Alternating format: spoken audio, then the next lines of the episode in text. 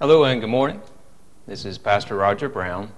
I greet the congregations both at Bell Springs United Methodist Church and at Blanton's Chapel United Methodist Church in Manchester, Tennessee.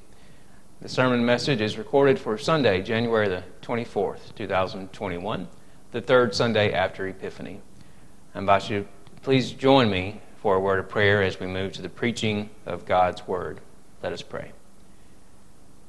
Almighty, all knowing, and ever present God. By your goodness and grace, we approach this divine appointment for the proclamation of your living word that so faithfully speaks to our condition.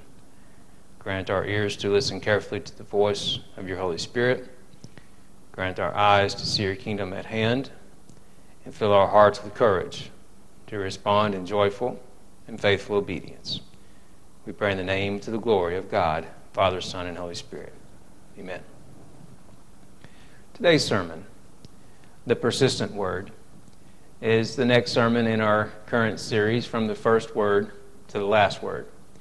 Uh, each week, for each sermon, we will be looking at different passages of Scripture. When God spoke a word that stepped in to intervene in the affairs of humanity to bring salvation.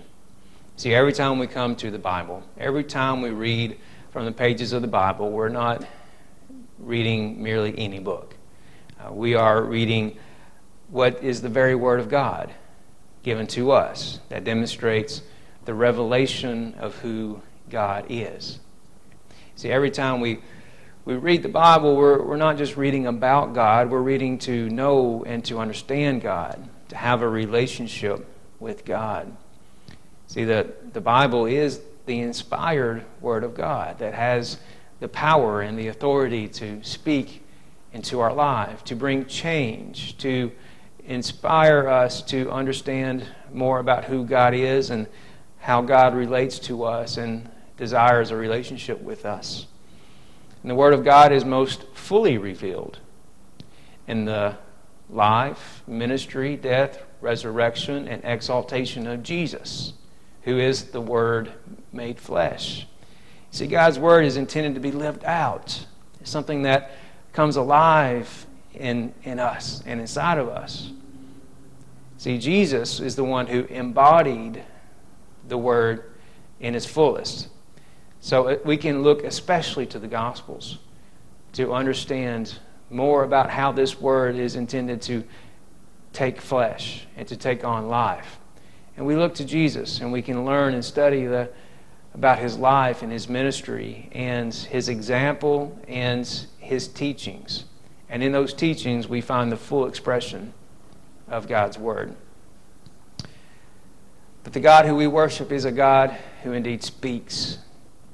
Throughout the Bible, we have accounts of that are given to us. Every time you see the phrase the word of the Lord, every time you see that phrase in Scripture, it is a time that God steps in to the affairs of humanity to demonstrate his covenant relationship to, uh, to us and to the world.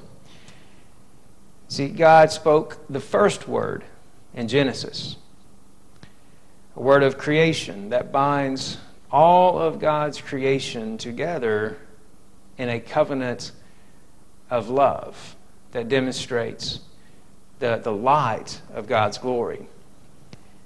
God spoke the rare word to young Samuel, the priestly apprentice under who would be his who, who he would become the successor of Eli.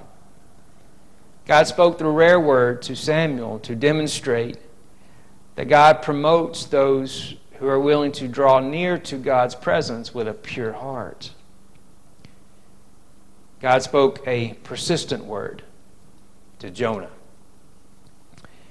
Jonah is a very interesting book uh, in the Bible.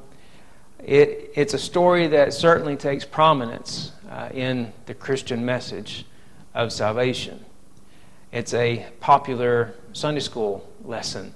Uh, many of us who grew up in the church may remember learning the lessons of, of Jonah and making uh, coloring pages with a big fish, Jonah. For those who are old enough to remember uh, felt boards may remember uh, the story being illustrated on pictures on, on, a felt board. It's definitely a story that uh, is important to, to us. It's a story that tells to us the persistence of God to bring salvation. It's easy to get caught up in the, the drama of the fish and the whale. You see, God spoke to Jonah. The very beginning of Jonah begins with God speaking a word to Jonah, a command to go to Nineveh. See, Nineveh was the capital city of the Assyrian Empire. Uh, it is in modern day Mosul, Iraq, very far inland. So Jonah was supposed to travel a very far distance to, to get to, to Nineveh. Uh, again, it was a very prominent city in uh, the ancient in the ancient world. Uh, it was a place of great power and influence and trade. So, uh, but instead of going to Nineveh, you may recall the story that Jonah instead went the opposite direction. He went down to Joppa, a port city along the Mediterranean coast, to set sail as far away as he could get. He, was, he set out to go to Tarshish, uh, which is a, a city right on the, the edge of what is now today Spain.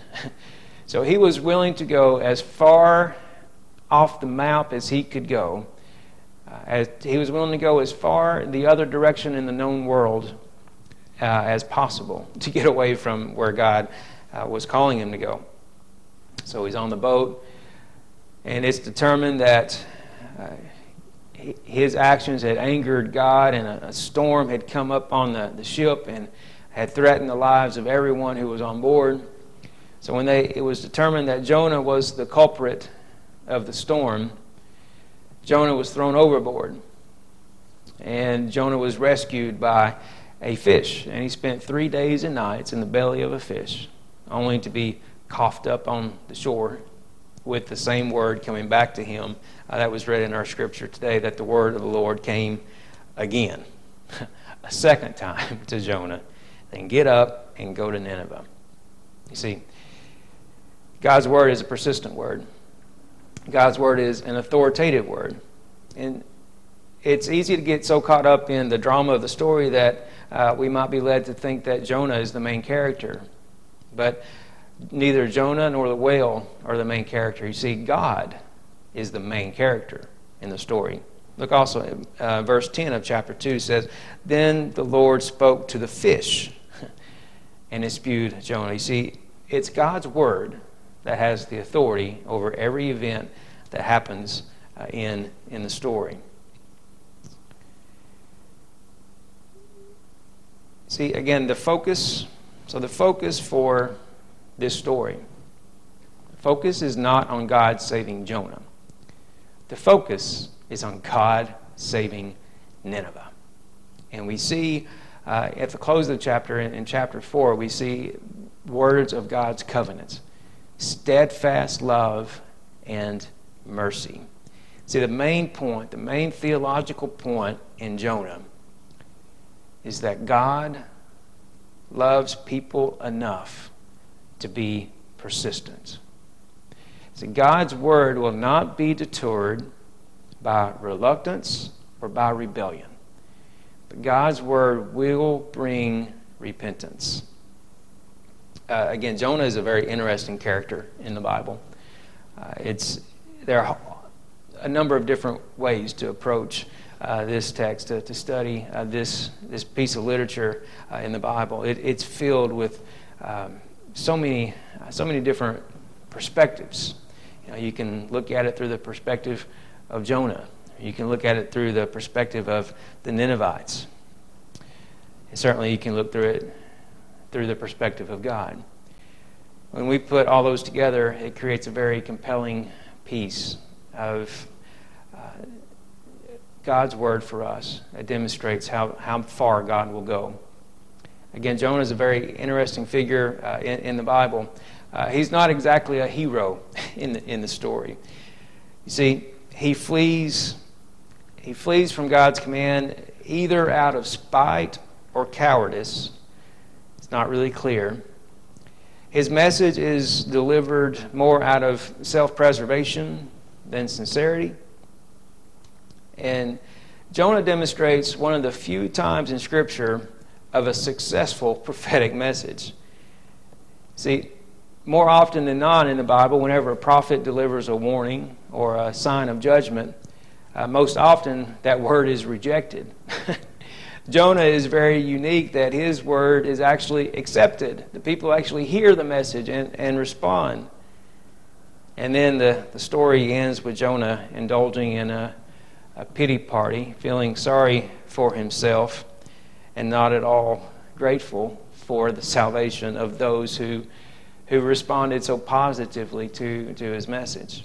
Now, I can only imagine in my mind's eye what the conversations in heaven must be like between Jonah and some of the other prophetic figures uh, in, in the Bible, like Isaiah and Ezekiel, Hosea, Daniel.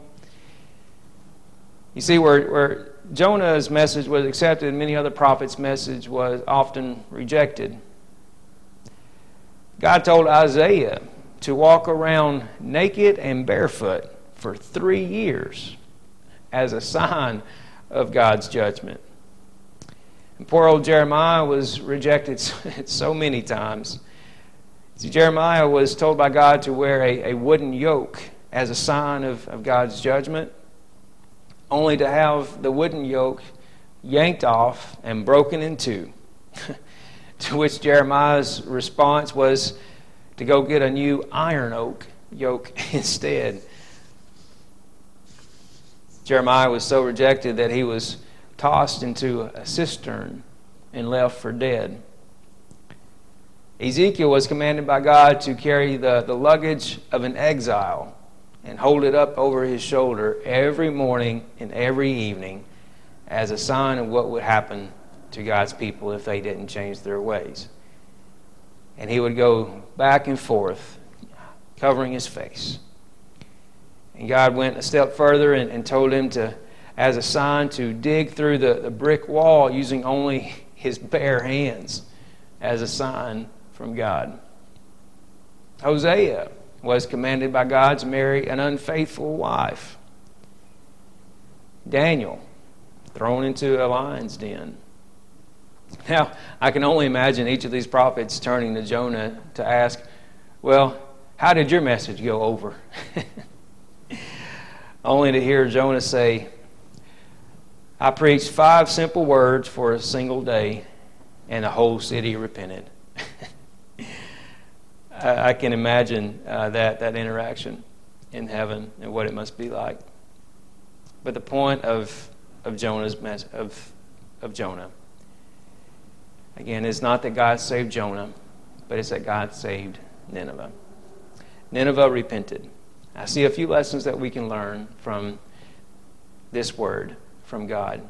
First of all, that God's persistent word never gives up, even in spite of our reluctance. You see, it's clear that Jonah did not share God's enthusiasm uh, for, for going to Nineveh. You see, Nineveh, again, the, the capital city of the Assyrian Empire, this was a, a, a great empire that was that were considered enemies. Jonah had no interest in, in saving those that were considered to be enemies. Can imagine how confused Jonah must have been. And we, we see his response in chapter 4, verse 2, when he says, speaking to God in prayer, I, God, I knew that you are a gracious God and merciful, slow to anger, and abounding in steadfast love. Again, there are those words of the covenant. And Jonah said, and ready to relent from, from punish, punishment. See, Jonah may not have known how his message would have gone over with the people. And I don't know that he really cared. But he did know how God would respond if, if they were willing to listen. Secondly, we can learn from this word that God's persistent word never gives up, even in our rebellion. And I find some assurance here, both from the perspective of Jonah and the Ninevites. You see, because both, in this case, Jonah and the Ninevites, are rebellious to God at first. Jonah rebelled against God's command, and, and Nineveh was lost uh, in, in rebellion. But what we see, well, but what we see here is that in both times God showed mercy. You see, even when God spoke a second time to Jonah, God did not uh, beat Jonah up or bring him down with guilt, but it, his, his message was very simply get up. Get up and go what I've told you to do. And lastly, we see God's persistent word never gives up until it produces repentance. See, repentance is a main theme throughout the entire Bible. It is an essential step in our Christian life.